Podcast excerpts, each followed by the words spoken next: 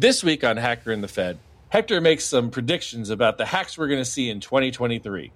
We talk about bug bounty hunters and how they're not being paid what they deserve, and they may take their exploits to the dark web. We discuss another big API data leak. Then Hector tells us a story about a hack he did on Super Bowl Sunday. Finally, we help a listener with spoofed calls and text messages. Hector Monsegur was responsible for some of the most notorious hacks Former ever. FBI Special Agent Chris Tarbell. Hacker turned FBI informant. participated in some of the world's most infamous hacks. It caused up to $50 million in damages. A life in the shadows. Cyber attacks on the rise.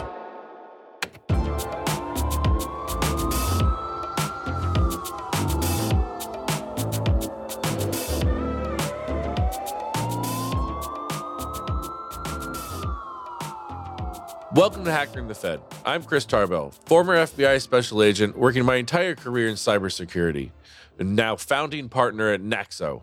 I'm joined, as always, by Hector Monsegur, former black hat hacker who once faced 125 years in prison for the large number of systems that he had the skill set to hack into.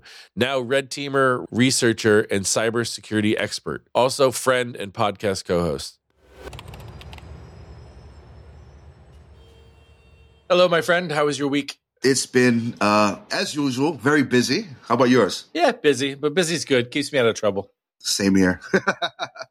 How's everything with Naxo going? It's going well. Thank you for asking. I appreciate that. So, uh, yeah, you know, we got a lot of big cases. We're we're actually uh, traveling down to DC to meet with a bunch of clients this week. So it'll be it'll be fun to to see people in person again. It, it's nice that we're getting kind of away from you know the COVID lifestyle of uh, just everything happening on Zoom and, and meeting people in person. Oh yeah, no, that's a great thing, and um, I'm sure when it comes down to these, like I know, I know some of these cases are very sensitive. You know, I can understand why they would love to meet you face to face because there's just that human element of assurances, and you know that that really goes a long way, right? If, if I was dealing with a scenario without mentioning any examples here, where you know I felt like I felt like you know my back was against the wall and I needed help. Um, I, I tell you, you flying in would help me more than you, you hopping on a Zoom call, at least for me. No, I agree. And, and uh, to be honest with you, I mean, who wouldn't want to see my beautiful face? very true. Very what the fuck are you laughing at? I mean, yeah, listen, you're a handsome guy, you know? What can I say? So I'm going to let the audience in on a little secret of Hacker and the Fed there, uh, Hector. I'm sorry, I'm, I'm betraying your confidence here. Um, the audience uh, might not know this, but we, we sit around and talk for like an hour uh, today, well over an hour uh, before the show, just uh, catching up with each other and seeing what's going on. So um, you said something interesting in our in our pre-call uh, before recording the pod. Uh, you said that you have some maybe some ideas of what possibly is going to happen in 2023 uh, because some of the things you're seeing in the news today. You uh, are you bold enough to make those predictions here on uh, on the podcast? Yeah, you know what? I'm bold enough to make some predictions here. I mean, the worst case scenario, I'm wrong. I've been wrong before in my life. I could deal with it. So here's what we know. Here's where we stand. Okay. You have a lot of organizations that are being ransomwared or ransomed, not paying their ransomware. So depending on which media outlet or which journalist you actually subscribe to, you'll notice that there's some data coming out that overall ransomware groups are making less money this year. Okay, uh, so that's that's one interesting indicator and point to kind of keep in the back of your mind. The second thing is over the last week, we've seen over, over the last few weeks actually, we've seen major companies. Okay, and we're just going to focus on the big companies, the Amazons of the world. Okay, uh, they're releasing tens of thousands of employees all at the same time. And you have to assume that at the very least, a small percentage of those will be disgruntled. Disgruntled employees are leaving their businesses, they're, they're leaving their positions and uh, against their will in some cases, right? These are folks that have probably been working for some of these companies for a long time. Now, if you guys remember from the last episode we did, there was a discussion around the Department of Interior. I could be wrong, Chris. Uh, Nope, but it's you're right. of yeah. And they released a very interesting article. We discussed it in depth. So I'm not going to go too deep into it today.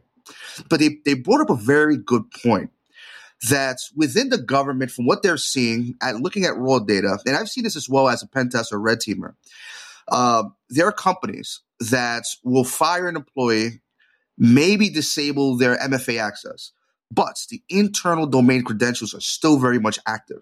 In the in the uh, Department of Interior uh, report, it was something like anywhere between 10 to 30% from what they were saying. I could agree with that. That's what I'm seeing in the real world as well. Um, now, if you're if you're looking at the grand scheme of things, and if you're looking at the big companies releasing up to 100,000 employees over the last you know couple weeks, uh, you have to assume that at least a small percentage of these accounts are probably going to be active somewhere, more than likely internally. And so, it comes to my prediction. We've always heard and we've always talked about the insider threat, the rogue actor. Okay. Well, I think this year is probably going to be that year. There's a lot of folks out there with a lot of, uh, you know, amazing talents and skill sets that are likely to be disgruntled. They're likely to be able to, at the very least, want to sell their credentials or even sell intelligence or intel about their former businesses. Okay. Uh, this includes everything from attack surfaces, uh, URLs that you wouldn't see on Shodan or Google, um, host names, DNS, domains that, you know, bug bounty researchers or bad actors may not even know about that now will probably be public knowledge. And so I feel that we're going to see more insider threat attacks um, as folks start to worry about their jobs and their positions.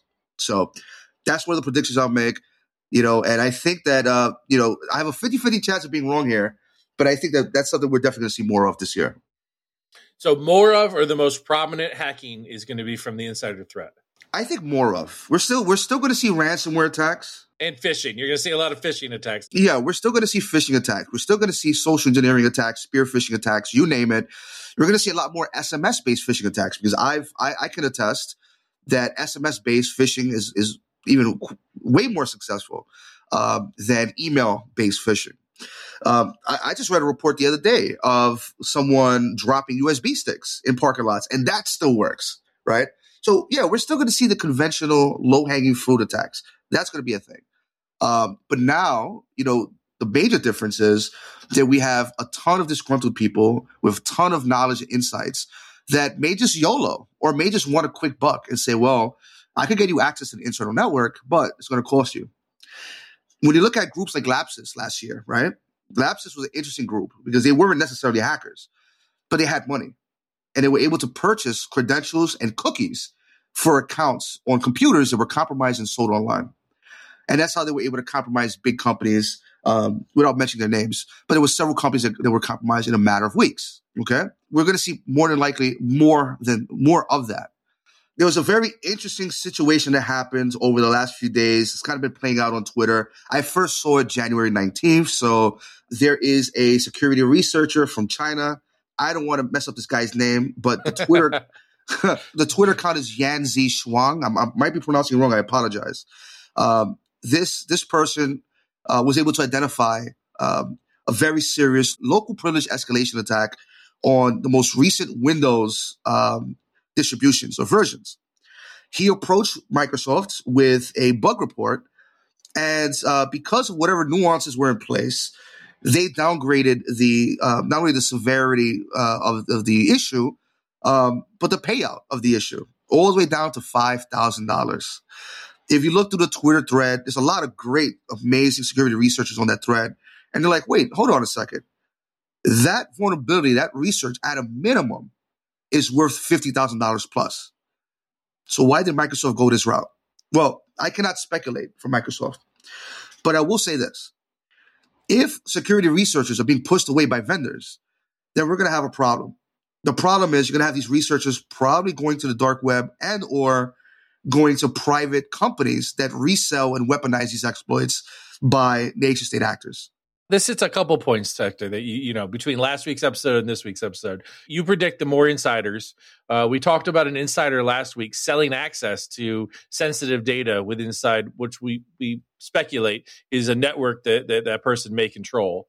Um, and now we have a security researcher who found a vulnerability and he did what he thought was right. And he went to the company that, you know, the vulnerability was found in uh, and submitted it. And, you know, in this world, you know, people get paid for that. Um, that's a common thing. Uh, it, it, normally happens, and, and it, it's almost substantial because you're doing, you know, you're doing work for this company and making it more secure. Um, Microsoft came back and said that you know because the original submission was on Windows 10, um, and I'll add that this this version of Windows 10 is is scheduled for retirement not until October 14th of 2025. Um, but because it wasn't on the the latest version of Windows, that's why they're going to pay them ten percent of what it's really worth. Oh yeah, and I could understand that point from the vendor's perspective, but still, he responded back saying, "Oh, by the way, this also works in the latest version of your product." And even then, with that knowledge, they still decided to go this route. Now, so what does that do overall within this specific sector community? And I'm, re- I'm referring really to the the researchers and exploit developers, right? These people are extremely important, very important. And if you if you're seeing researchers from like China, for example, trying to do the right thing, and they're being pushed away, then that's a problem. Because he could have easily gone to the PRC or the, the Chinese government and said, "Look, here's what I got for you guys." Right? Uh, no, he went to the vendor. But I've seen this scenario kind of break into debates because there are other people that say, "Well, if you're a researcher and you find a vulnerability, you should just be happy with reporting and fixing the issue and not expect a big payout, right? So that's that's like the devil's advocate perspective. But I mean, so really, when they're finding these exploits, how much time and effort are these guys putting in for this? Likely months. Like this is not something you discover over 24 hours.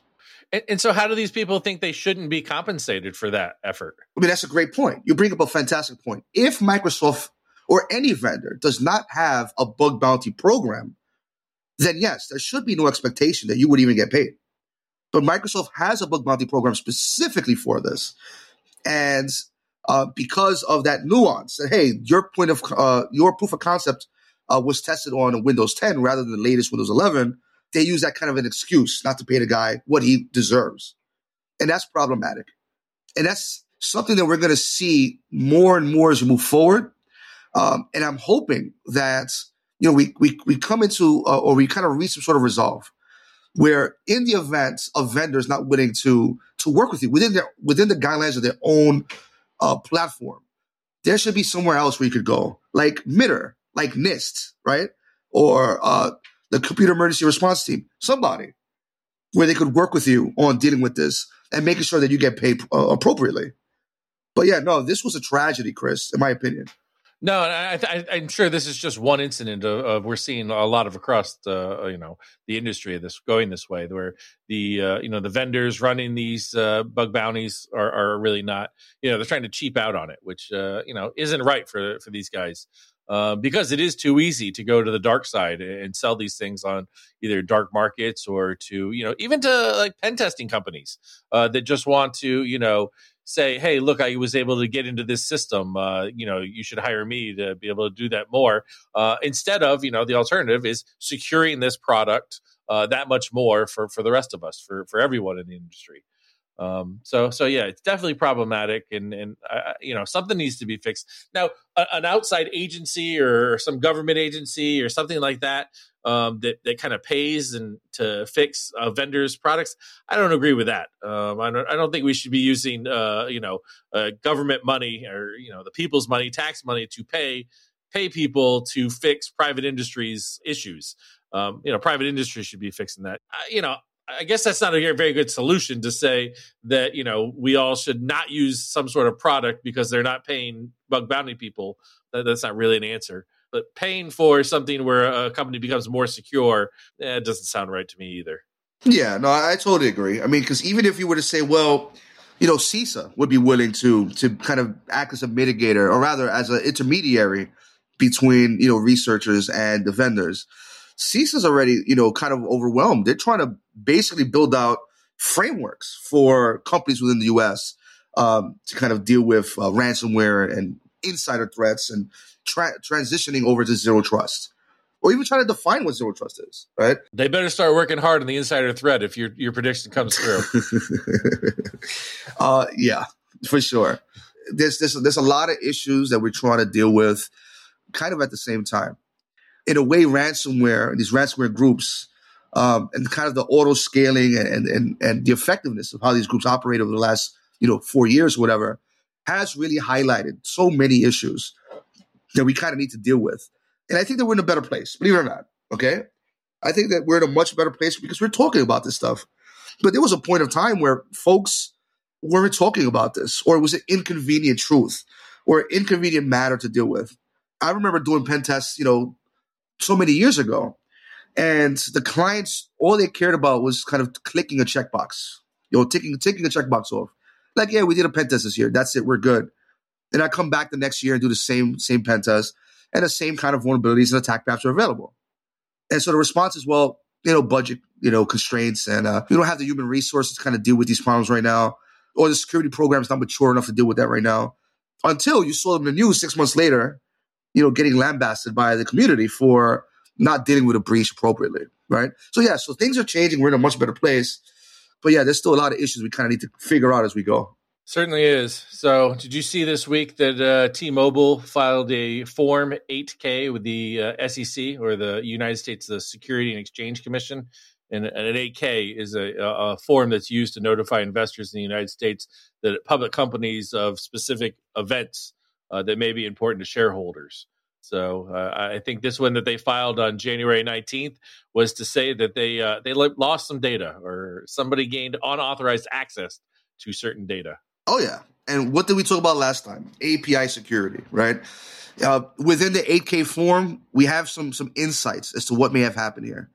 Going back to January 5th or so, um, the supposed hacker had obtained data uh, through an API endpoint without authorization. Just to remind the audience, API is an application programming interface. It's a way for two or more computers uh, to communicate with each other. And so imagine if you have a legacy front end uh, or a website.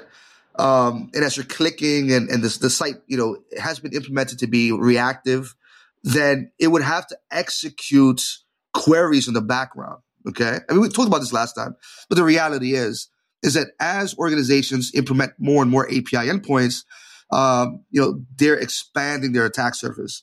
We saw this with Twitter recently. Now we're seeing it with T-Mobile, where an attacker was able to one identify an API endpoint with access controls and were not, um, I would say, appropriate.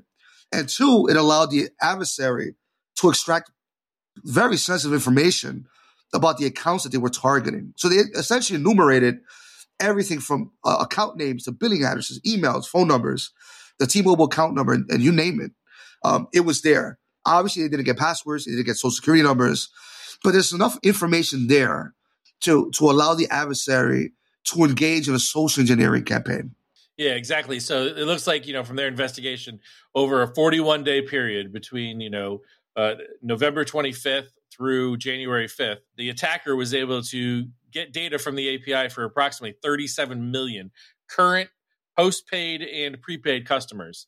Uh, and like Hector said, that include name, billing address, email address, phone number, date of birth, uh, T-Mobile account number, uh, information about the number of lines on the account, and the plan features everything that a hacker would need in order to socially engineer their way in to get further access uh, into T-Mobile uh, user accounts. So, Hector, you brought up a point that this hacker was able to find this API.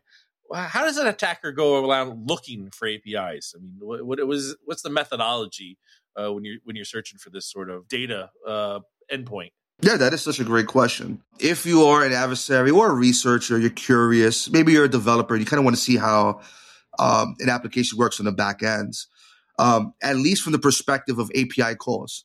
What you would do is you would use something like Burp Suite or uh, OWASP's tool called Zap.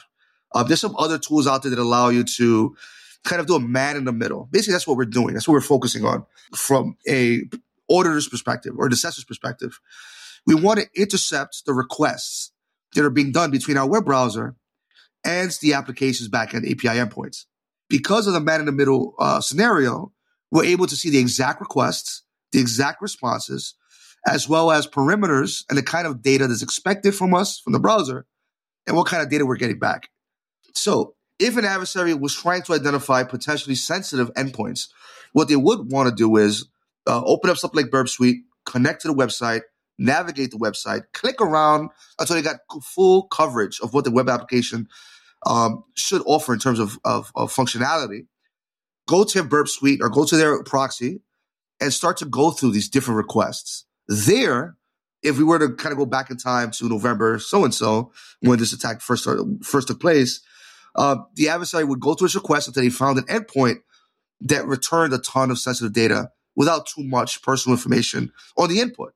And so that's the methodology, Chris. And is that noisy? Or like if if I'm sitting there at T-Mobile guarding the the all this data, uh, am I going to see this? Am I going to what what is it going to look like from my end from guarding it? Yeah, no, that's a great question. Realistically, this is a very passive process.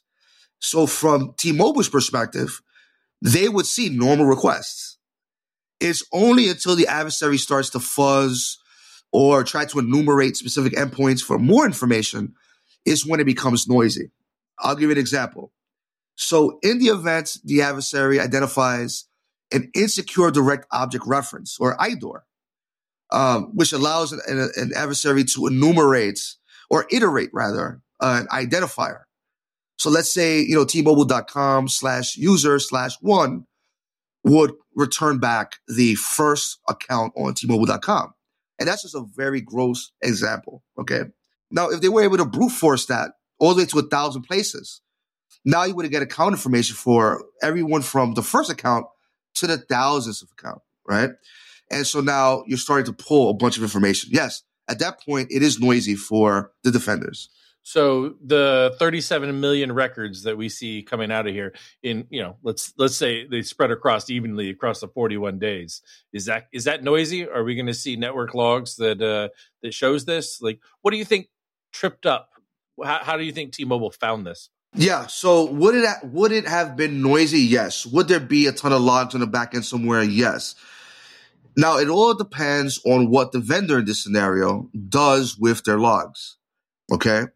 If they're storing logs in some sort of storage somewhere and nobody's looking at it, only in the event of debugging or in investigations, then yeah, it makes sense why it was missed for 41 plus days. If they're not properly logging, um, you know, requests, um, and they're not looking at thresholds. For example, if T-Mobile.com gets 50 million requests a day, but now they're getting 51 million dollars starting tomorrow, um, 51 million requests tomorrow, right? Some, somewhere should probably investigate that because there is a, a substantial uh, raise in the number of requests that um, that these servers are getting. So, could T-Mobile have found this attack earlier? Absolutely.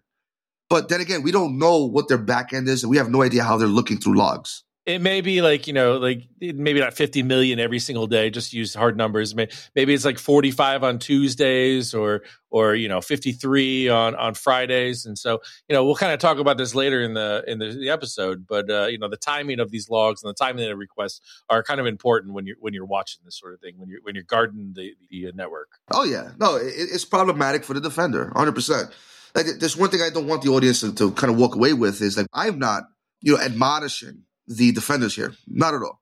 Um, the reality is that there's metrics.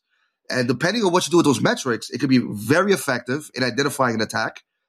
Or if you're not really handling the metrics right, or um, the metrics are not part of like your methodology, then you know it kind of makes sense why you would miss something like this. It's also important. This is this is why I think DevOps security or DevOps sec which is a very kind of recent um, job position, goes a long way because more than likely in a DevOps scenario, the managers would have probably identified this information leak early on before deployment. So something else to think about for, for the audience out there.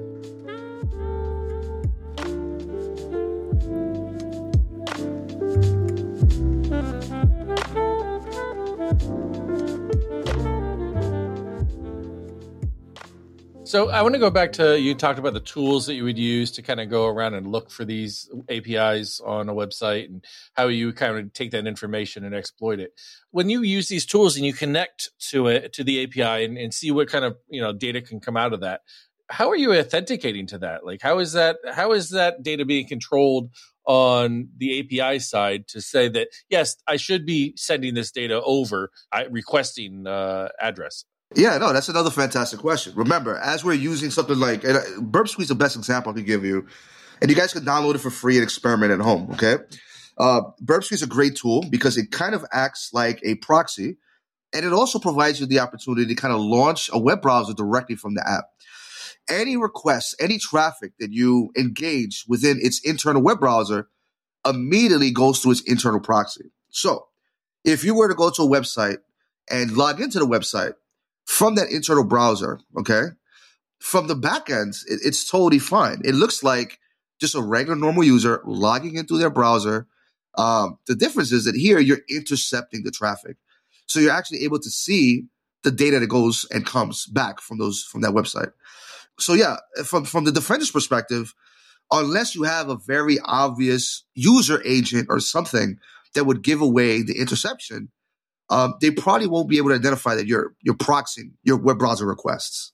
API security is very important, and I'll and I'll kind of tag it along with my this year's predictions, right? So aside from rogue, rogue actors and insider threats, um, API security I feel is going to be a big problem. A lot of organizations, uh, big, small, medium, doesn't matter. As you're deploying custom applications, they're kind of expanding their attack surface.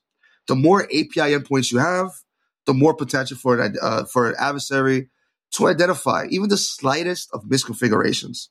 And that would be enough for them to leverage it in some way. So, yes, as you move forward, as you start to deploy web applications, make sure that you have a methodology in place to, to do some sort of auditing prior to deployment with every change that you make. It's extremely important. But here's the good news, Chris. There's a lot of great tools, free and not so free, that help you with this process. Okay, so we're not all shit out of luck here. well, that's good news, I guess. And you know, the the last thing I'll say on this point here in regards to like API security, I mean, if you if you guys have like you know, if you guys want food for thought, then I have a recipe for that, and that is, um, as you start to work in whatever industry you're in, right? Let's say you're you're let's say you're an attorney listening to the podcast. As an attorney, for example, intellectual property is extremely important. That includes contracts, that includes emails, correspondence between you and clients. So you want to make sure that part of your task for this week is to speak with your security team. If you're the person handling security, look at your email security, look at you know the policies you have in place to deal with all sorts of different uh, attacks. Feel free to shoot us an email, right? We'll answer any questions. But the point is that we all play a very important role in the overall security posture not only of our businesses and our personal lives, but our, of our country as well, um, and, and respective countries. We have a lot of fans from around the world. So this this applies to everybody listening. Very good words, Hector. I uh, I appreciate you telling the audience all that. So we teased the audience last week about talking about timings of attack.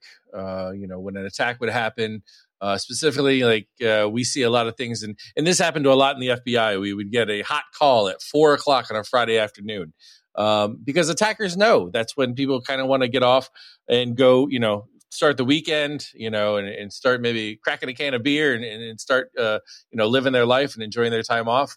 Um, a lot of times it was on a Friday before a long weekend. You know, that's when they knew people really would kind of leave around noon on Friday and not watch so much. Hector, what's your t- experience with timings of attacks? Oh man, so I do have a story for the audience here. Um, it happens, you know, over 20 years plus ago.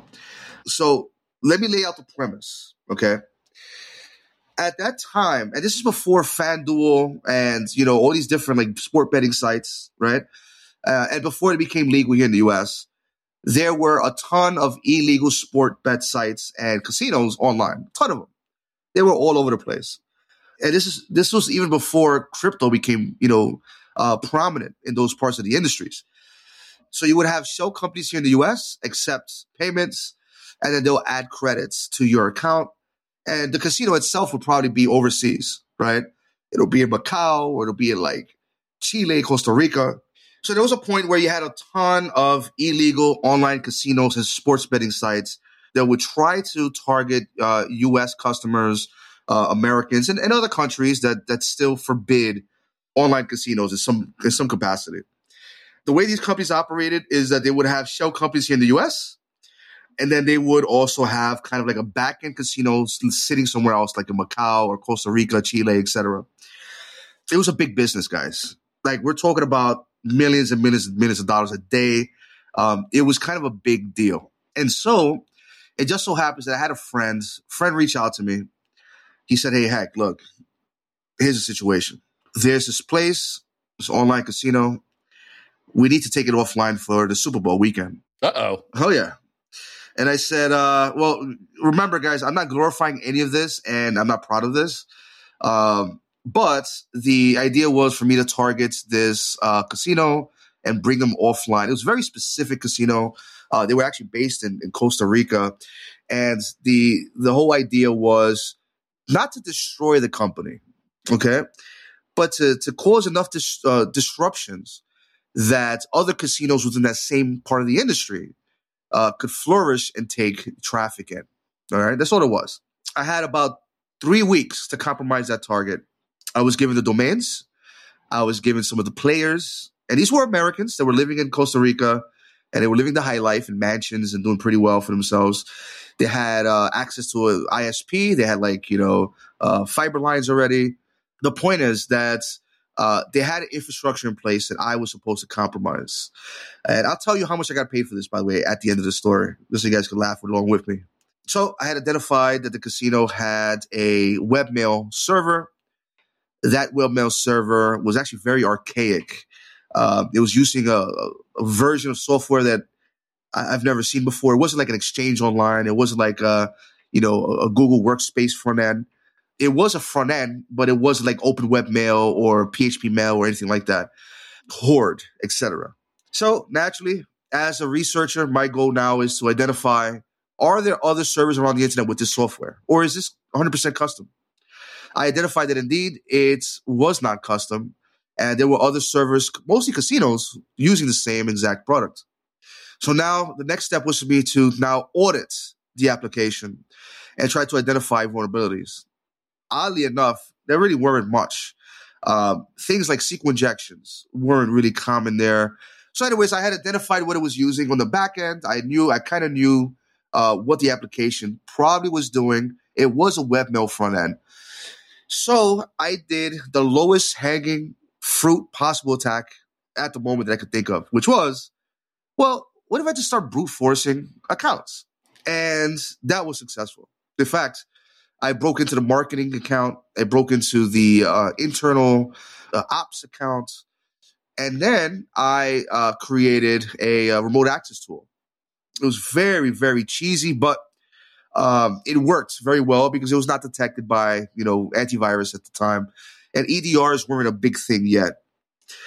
So uh, I was able to get access to uh, to some accounts on that network by sending emails from from those those internal accounts to other members of the company saying, "Hey, we have this awesome new screensaver for Super Bowl weekend for the company. Check this out." They would download the screensavers. Screensavers were working, by the way, but on the back ends, they would actually reach out to me to a command and control server, and from there, I would access, um, you know, the file system. Okay, so now we're getting super nerdy. Now let's get to the fun part. Well, the fun part for the uh, the person that asked me to do this uh, and, and the terrible part for the people that actually had to deal with the consequences of this action. So now the idea was, can I move laterally from that network into their servers, actually hosting the casino backend? The answer was yes. Why? The reuse of passwords. The reuse of passwords allowed me to move laterally from the endpoints that I compromised through that webmail uh, client um, over to the uh, casino servers, which were running Linux, and they were actually administered by um, by a data center out here in the United States and one by uh, a security professional without mentioning that person's name. Were these admin passwords that allowed you to move laterally? No, these were user account passwords. Okay. Uh, that allowed me to log in over SSH, but then I had to get local root access to the servers themselves, uh, which I did using a series of vulnerabilities that you know were out there in the open and and uh, one specific one that I found that was uh, specific to Debian. Uh, lo and behold, now I have root access to a bunch of casino servers um, somewhere within the US and somewhere within Costa Rica. And now it's where it gets crazy. So remember, I was told, yeah, just, you know, just, just cause enough disruption. Uh, just don't destroy anything. I wouldn't be surprised if the person asking for this takedown was probably friendly with the casino that was being targeted. So with that being said, guys, I sat there and I sat there and I waited until Super Bowl weekend, and literally the day of Super Bowl weekend or the Super Bowl, I began taking down web servers. I began taking down, um, you know, SSH servers, and I left the servers online enough that no data was destroyed, but they weren't functional. As the coin toss happened, as the Super Bowl uh, commercials came online, right? The idea here is that as an adversary, I had identified a weakness in their not only in the infrastructure, but had identified a specific time and date that would affect the company enough to cause a disruption enough that would be fruitful for other people in the industry, other adversaries. So yeah, it was uh it was it was a crazy time, Chris, not only because it happened and I was part of that, but because of how successful it was. Remember, the administrators hopped online, they did everything they did to get the servers back online. But now they had to deal with incident response. And even though I did nothing to alter their data, right? They still had to keep the servers offline to do incident response. And thus their Super Bowl weekend giveaways and all that stuff were disrupted. So it was a, it was a successful mission. It was very weird to kind of experience that because I was the one doing it. Hmm, that that is interesting. Like, yeah. So not only did you cause reputational harm, uh, but yeah, shutting them down probably one of the biggest gambling weekends there is. I just want to let the audience know this was a long, long, long time ago, um, and so it, it's nothing that Hector has done recently. It was, is well before I ever knew him. Um, and, and again, something that he's not proud of. Just a story to tell about a timing of attacks. Oh yeah, I mean, you know, kind of like I said, you know, it's, it's I'm not here to glorify this stuff, but it's good to share this perspective because it gives you some insights on how to deal with something like this if it happens to you. For example, if you are a casino right now, or not even a casino, you could be a sports betting site, or it could be some sort of other analytics site that people kind of depend on you for. If you know that there's a big event coming, and you know that you may be a target of that, um, you know, of, of adversaries during that event, you may want to be proactive about your security measures. Something that Chris and I always talk about, literally in each episode. Be proactive. Consider the worst case scenario, and when when it's needed, expect that you've already been compromised. And at that point, now you're able to kind of maneuver around. Well, how do we deal with a compromise if it goes that far? Okay, uh, all all important points here, and um, you know, and there's other much cooler stories out there in the world, like the the hack of the Bank of Bangladesh and so on. Um, you would have noticed that adversaries will either wait for a very important holiday or or Super Bowl style event, but in the event of compromising Windows hosts, adversaries may also wait till Wednesday of the week to do a compromise or ransomware campaign. Now the question is why? Because usually, uh, you know, you have vendors like Microsoft who do Patch Tuesdays. And so they do a bunch of patches Monday night, Tuesday morning. Um, there's a bunch of research. There's a lot of folks kind of maneuvering around those vulnerabilities and those patches. That when Wednesday comes around and folks are still busy working with that content, now you're forcing the vendor to start working on that fix and working on patches for that issue. They could either release it the same day, they could release it Friday, or it might open the door for an entire week of waiting till next Patch Tuesday. Something to think about, guys. Okay.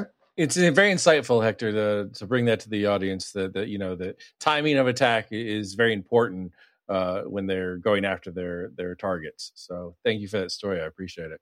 Oh yeah. Well, did you ever experience something like that when you was uh, with the FBI? Oh, I mean, like I said at the beginning, that we would always get the hot call on Fridays. That something crazy's happening. We're seeing seeing anomalies in the traffic. We're you know we need help over here, and you know we're counting down the minutes till we can go to the bar and start you know blowing off some steam. Uh, and then lo and behold, uh, the, we're, we're working the whole weekend from that point on. So yeah, we always we always waited for Friday four o'clock until five o'clock was always the roughest time. Pins and needles. Oh man, and I, I could I, I, almost feel like if four o'clock came and went, and you had you guys heard nothing, you would have probably you probably were the happiest motherfuckers on the planet. I mean, I, I can imagine that. Well, you know that's the thing, right? You bring up a very good point. You know, I have a lot of respect for you for you know for you personally, right? Uh, and of course your work ethic. Um, but there's one thing that that I think that we need to kind of show, you know, to, to kind of blue teamers, defenders, and so on is, is that respect. I don't feel like a lot of blue teamers get it you know they're working those weekends, they're working on call, they're working the you know uh, off hours, and and and if if a compromise happens on the network, they have to jump into action. Uh, I mean, for the most part, you know they they get paid pretty well, but I got to tell you, I have to really tell you that a lot of those guys are probably not getting the the, the kind of um, the kind of glory that you expect for a job like that. It's not an easy job. I mean, imagine a scenario where, yeah, you're an, as an FBI agent, you're expecting those Friday evening, uh, afternoon calls uh, you know, you know, shit's about to hit the fan. Um, but these guys are always walking on pins and needles, twenty four seven, until something actually does happen. it's not easy work. And I guess this is why I'd rather work on the offensive side rather than the defensive side.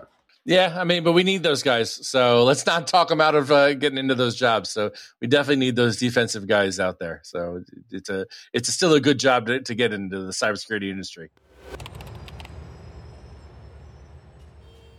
So Hector, we've been getting a lot of great questions at uh, questions at hackerandthefed.com.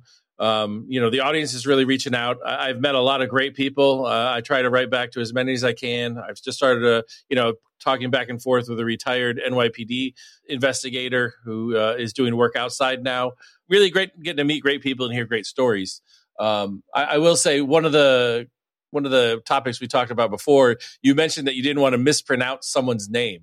Um, so, uh, listener Chris wrote into us asking us to, that, to tell more information or give more information about some of the stories we uh, we have. So, we've decided that we're going to post the URLs or the the the uh, anything that we talk about on the show, we're going to ask Phineas, who is you know our great producer, uh, to put those URLs in the podcast description. So um, for anyone else that's been missing some of the stories we're talking about and, and wants to get more information, uh, they can thank Chris for writing in and asking us to include that. Oh yeah, that, that is such a great idea. And you know what's funny? We've we've talked about that before. Like, how can we get some of these sources and URLs and reports out to the audience in a way that makes sense, right? Sometimes reading somebody's URLs o- online, you know, on a recording, uh, is terrible for the ears. And maybe at some point in the future we'll put a site up. But I think for now the description works. So shout out to Chris for bringing it up again. And so next, the next text, I kind of want to talk to you about a, a, listener that wrote in and, and see if we can come up with some help. Kind of, if we can't, maybe someone in the audience can write into us and, and help us come up with an answer. So, so a listener named Pamela, she wrote in that because we did an episode a few weeks back about spoofing. Um, and she wrote in that she's been a victim of spoofing on both phone calls and text messages. Uh, apparently, an ex boyfriend of hers is spoofing numbers of family members. So she'll pick up the phone thinking it's one of her children, and it'll be the ex boyfriend uh, messing with her. Um, so I wrote back to Pamela and told her, you know, give her as much help as I can. Um, I normally don't put these ones on the podcast um, because you know this is a I don't want to help these people that are, are doing the spoofing or they're you know these ex boyfriends that are messing with with their ex girlfriends. I, don't want to give them any sort of way of how to defeat this stuff. Um, so we went back and forth with Pamela, and and the more I thought about it, I was like, you know, there could be a lot of people in the audience that are suffering from this. Um, you know, whether it's themselves, they have a daughter or a mother or any family member that's just being, you know, a victim of this. Um, you know, the spoofing, you know, I, I did a little re- more research into it. Um, that spoofing is only illegal in the United States if the caller aims to commit a fraud, obtain something of value, or harm an individual when you're the target of harassment via of a spoof number, uh, then the technology being used to spoof the calls is very much illegal and falls within this unfortunately, I, I, really didn't come up with a great answer of how to stop these spoofed calls coming in. There's some applications out there that does some anti-spoofing, but really what they do is just keep a database and update that database of numbers that are used in spoofing. Uh, this one doesn't kind of fit Pamela's situation uh, because you know they're, they're spoofing the, the the known numbers, numbers that were in her contact information. Hector, can you come up with any ideas of, of how to stop spoofed phone calls, or do you have any experience with that? And if you don't, you know, maybe someone in the audience does, and they can write in and kind of contact Hector and I, and you know, then we can pass that information on to Pamela. Yeah, I mean, it's a, it's an interesting topic, right? You have to understand that spoofing is very much part of, you know, how outbound phone calls work. If you were to, for example, if you were to spoof a call, you would require some sort of trunk it would require some sort of phone system that you control where you can specify arbitrary SIDs or caller IDs. Okay. The phone company sees the real number, but your phone may actually look at the SID or the call ID and look it up in the contacts. That's how spoofing may work for, for folks now. Okay. Um, that's definitely problematic, but it's part of specification. It's just the way it works does your phone see that SID or does it only see the fake, the spoofed SID? Or would it see, if it looks at the incoming information, would it see it? Like, could someone possibly write an, uh, an app uh, that looks at that incoming call data and can tell you? Yeah. And I'm pretty sure there might be an app for that. I just don't know it at the top of my head. Um, and I'm not even sure if you have to like jailbreak your phone to be able to access that. But the way the way spoofing works, right? You it requires that that SID parameter is is kind of uh, modified. Usually, when you call someone right now, if you were to call me on your phone right now, it'll send a blank SID. And then from my end, my phone will look your number up in, in my contacts and say, okay, this is Chris calling you. Okay. Now, if someone uses an app to, to make a spoof call, and that spoof call actually includes an arbitrary SID with your number in it, I'll get the phone call and on my phone, it'll say, hey, Chris is calling you, right? That's problematic. So now the question is, how do we deal with that? Well, you will need some sort of app that's going to sit between you and these phone calls and look up the SID and try to identify whether that's a valid number or it's a spoofed number. And then it could actually tell you that.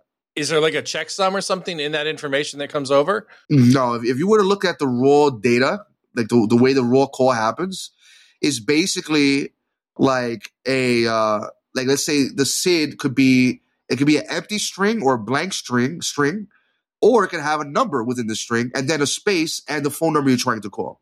Pretty straightforward. So when your call, call when your phone calls me right now, that string will be blank. When you're spoofing the call, that string will have the number you're spoofing. So now you need some sort of app or you need some sort of man in the middle that's going to look at the incoming call and say, okay, this call has a SID on it, and the SID does not match the call, the, the phone number that's coming in, the source, the source number. And at that point, there could be an alert that says, hey, this is a spoof call. Now, you cannot spoof SMS. Okay? You can spoof phone calls, but with SMS, it's a little bit more complex. You would have to sign up for something like and then get a phone number, register a phone number that's as close as the target you want to spoof. Okay? And then you can send messages out as that person. Now it's up to you, the victim, to confirm or validate whether that number that just came in is the person that you're expecting or not. And usually it's going to be just a phone number. It's not going to be your contacts because there's no way to spoof that, at least not now. At least not that I know of. Yeah. How does SMS do the the check that the f- incoming phone calls don't? As far as I remember, it should be similar to like SMTP. There is a destination, there is a source, there are headers. Okay. And, um, but that source, when you get the text message on your phone, your phone is going to parse those messages, those headers, and then put the source number as the sender or source email because you can actually email SMS text messages as well. So if you ever get a text message on your phone, it's either a phone number that looks weird or um, an email address, then someone's sending you a raw SMS or through an app. Okay. But yes, so that's kind of how SMS works. Uh, the reality is, is that, you know, one way to deal with the SMS portion is to focus your communications on something like Signal or WhatsApp, even though it's still theoretically possible to do the same thing with WhatsApp and even the same with Signal. If you have, if you were able to register a number close enough to the person you're trying to impersonate, at least there you could go off by signatures. At the very least, with Signal, you can. You can verify someone's identi- uh, identity through their signature. If you have a new message with a new signature, that person's most likely full of shit. Okay. Yeah, that was my advice to Pamela to switch over to you know a Signal type uh, SMS messenger or a Signal type messaging app. Uh, much harder for to. I, I, think there are some doing some research online. I think there is some are some ways that people can spoof F- SMS. You know, it needs a specialized software to do it, but anybody in the audience that knows how you know we can you know what apps are out there to you know detect spoof calling um, or, or, a different solution besides just switching messaging uh, applications for you know solving spoof text please reach out to us questions at hackerandthefed.com you know hector and i would love to learn more about it and uh, if, if that's sort of information we could pass on uh, and help Pamela, you know, because she's she's tried to go to law enforcement and not got a really good response. Um, and so, you know, anything we can do to to help, that'd be great. Oh yeah, sounds great, and I'm looking forward to responses. Another great episode, Hector. Uh, for those uh, those listeners, uh, new episodes every Thursday. Download and subscribe wherever you get your podcasts. You know, Hector, I appreciate you going through this. You sound like your your voice is a little banged up, so you might not be at tip top shape. So I appreciate you getting through the episode, and uh, look forward to t- speaking to you again next week. Of course, likewise, my friend. And it's always a pleasure. I'm very happy that we're doing this project together. But not only that I'm very happy that um, you know we're able to share perspective and knowledge with the audience, and they're they're reactive, right? They're reaching out to us and asking questions. Kind of going back to what I said, it's always a pleasure, my friend, and we'll speak soon. Cheers. Cheers, brother.